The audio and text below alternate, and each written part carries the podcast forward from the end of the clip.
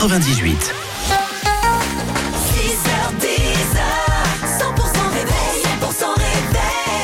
Nous sommes jeudi le 29 février. Bonjour tout le monde, il est 9h dans un instant foragneur. Oh, ça rime.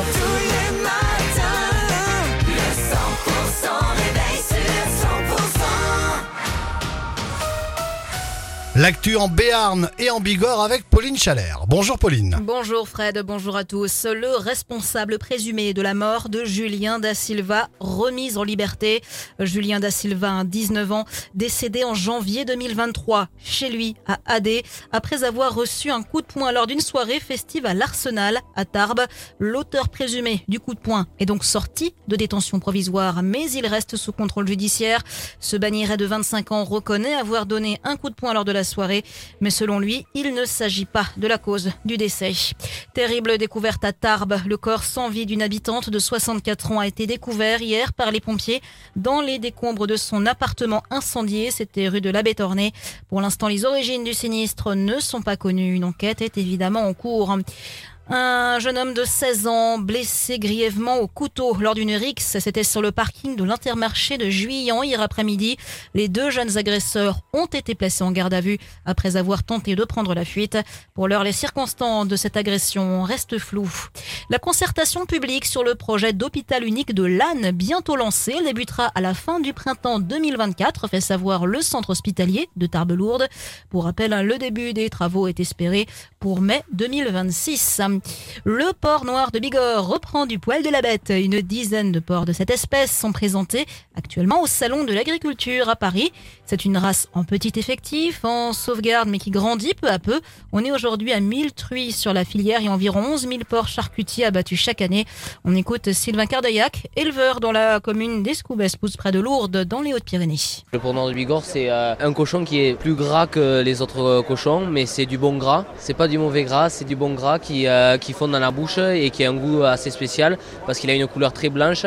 Et ça, c'est dû à l'alimentation des cochons, à une alimentation avec de l'herbe sur les parcours, avec des parcours boisés où il y a de l'herbe, de la prairie. Et c'est l'alimentation à l'herbe, les cochons qui peuvent manger jusqu'à 2 kg et demi d'herbe par jour. Et c'est cette herbe-là qui va donner ce, ce, blanc au gras et ce fondu qu'il a dans la bouche. quoi. Les propos recueillis par Gilles Gauthier.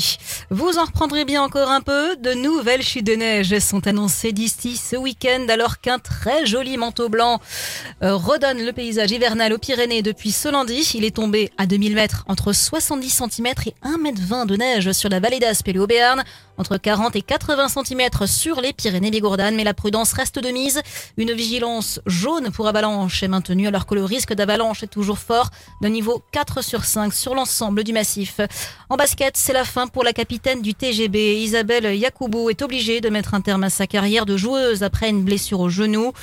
Le staff du Tarbes, Gespe Bigorre, fait savoir qu'elle intégrera le staff à la saison prochaine. Et puis cette belle initiative à Tarbes, il offre des peluches aux bébés nés comme lui un 29 février. C'est la jolie initiative de Bernard Caratelli, dit Bob. Il a l'habitude de fêter son anniversaire tous les 4 ans. Dans ce cadre-là, il fête donc aujourd'hui ses 16 ans. En réalité, il en a 4 fois plus. Bon anniversaire à Bob. Et dans le reste de l'actualité, Pauline L'échéance se rapproche à 5 mois des Jeux Olympiques de Paris. Emmanuel Macron inaugure aujourd'hui le village olympique à Saint-Denis, gigantesque épicentre des JO bâti en 7 ans, capable d'accueillir près de 14 500 athlètes avec leur staff. L'inscription de l'IVG dans la Constitution a franchi ce mercredi son étape la plus délicate au Parlement avec le vote largement favorable du Sénat évacuant les derniers doutes entourant l'adoption définitive de cette réforme historique. Lors d'un congrès à Versailles convoqué dès lundi, cinq personnes avaient été tuées en dix minutes à peine en plein marché de Noël de Strasbourg. Le procès de l'attentat en décembre 2018 s'ouvre ce jeudi à Paris en l'absence de l'assaillant.